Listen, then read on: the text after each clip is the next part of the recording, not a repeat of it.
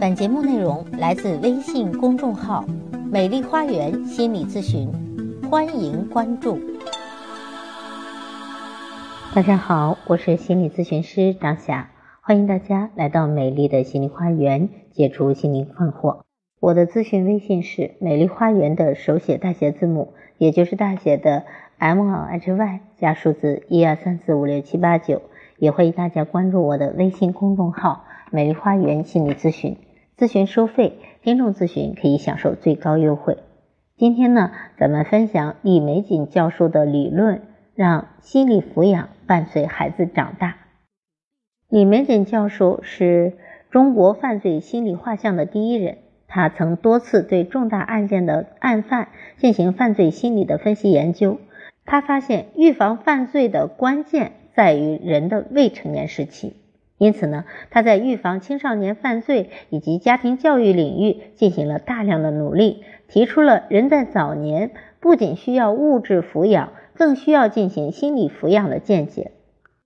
李玫瑾屡次提到一个案例，那就是两千零七年的美国大学校园枪击案的案犯赵成熙，他无故枪击老师和同学，在录影带中他怒吼：“让你们有钱，见鬼去吧！”实际上，在此之前，他写的暴力文章曾经被老师提交校方，但被认为是文学创作，而未引起足够的重视。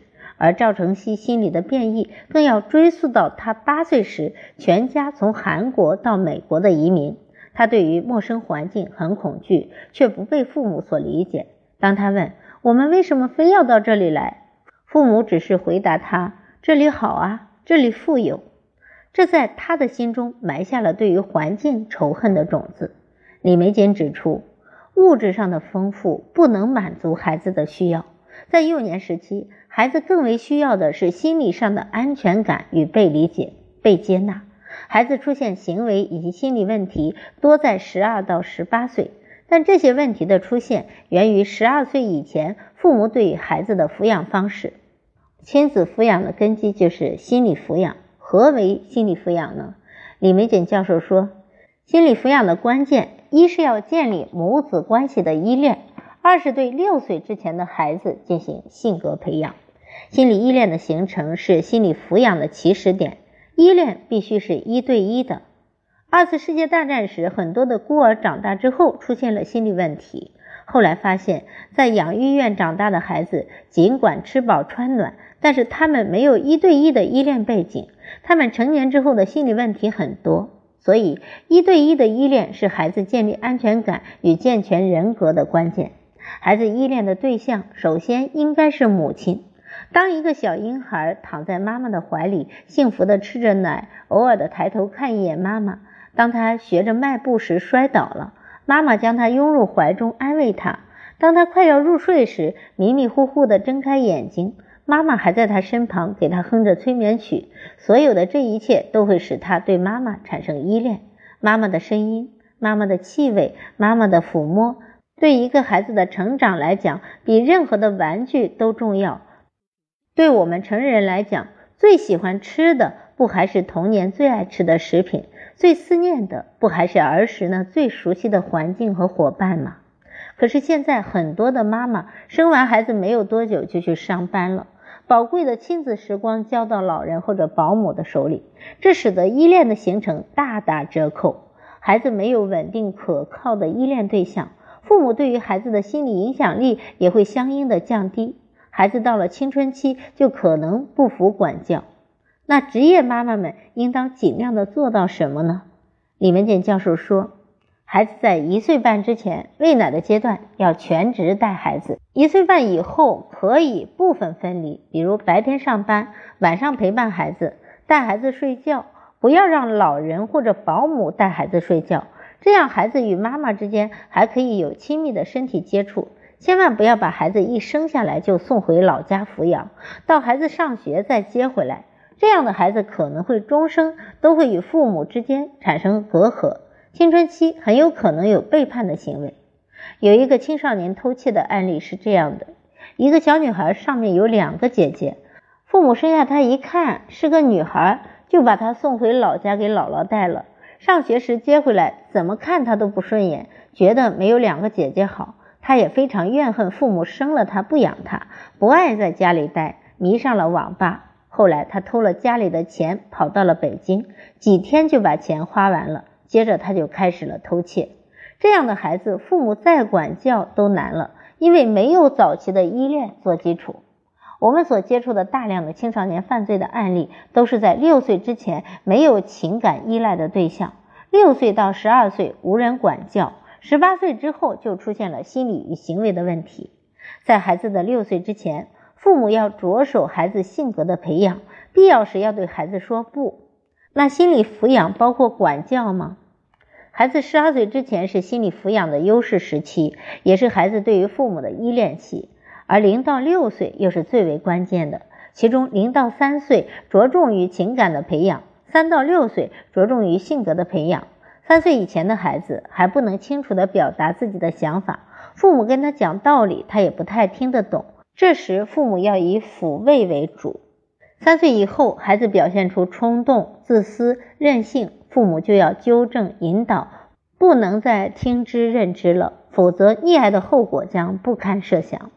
我遇到一位外交官夫妇，在孩子小的时候，因为工作忙，常常觉得亏欠了孩子，就买各种各样的礼物给孩子。孩子小的时候非常乖巧，可是到了十六岁之时，母亲突然发现他已经变得不可理喻了，娇气、蛮横、怕苦怕累。仅仅因为不愿完成国外高中的志愿者学时，就不肯将国外的高中读完，回到国内又花钱如流水，毫不顾及父母的感受。弄得父母苦不堪言，所以父母要在孩子六岁之前学会对他说不。孩子可能会有些痛苦，但最多也就是大哭一场。若等到他青春期来临时再跟他说不，那就有点晚了。那个时候他不仅会大哭，而且不再理你，然后还有可能会离家出走，做出一些极端的行为。父母希望孩子有什么样的品行，自己要身体力行。因为身教胜于言教，这样的管教才有说服力。在幼小的孩子眼中，父母的一言一行都会给他带来巨大的影响，并成为他今后为人处事的榜样。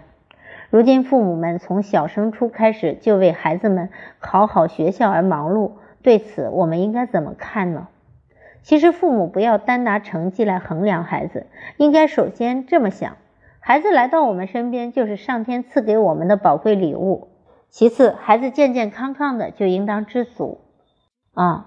比如，如果孩子先天体质不好，但有一次带他看到的同事的孩子，那是一个从头部以下就瘫痪的孩子。当时看到他之后，我们就觉得自己太幸运了，因为生了一个能自由跑跳的孩子。父母要做的事情呢，是发现自己孩子的特长，并加以培养，让他将来能够做自己喜欢并对社会有益的工作。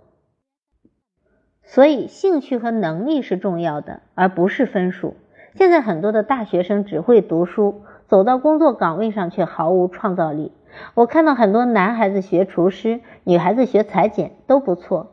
我自己的女儿从小数学就不好，再使劲听都听不明白。我就说不用难过，咱们的英语不是比好多同学强吗？所以，父母不要总跟别人比，要求孩子门门功课好，那样孩子毕竟是少数。那么在选择学校的问题上，我觉得一个校风良好、同学友善的学校，比有名师、升学率高的更为重要。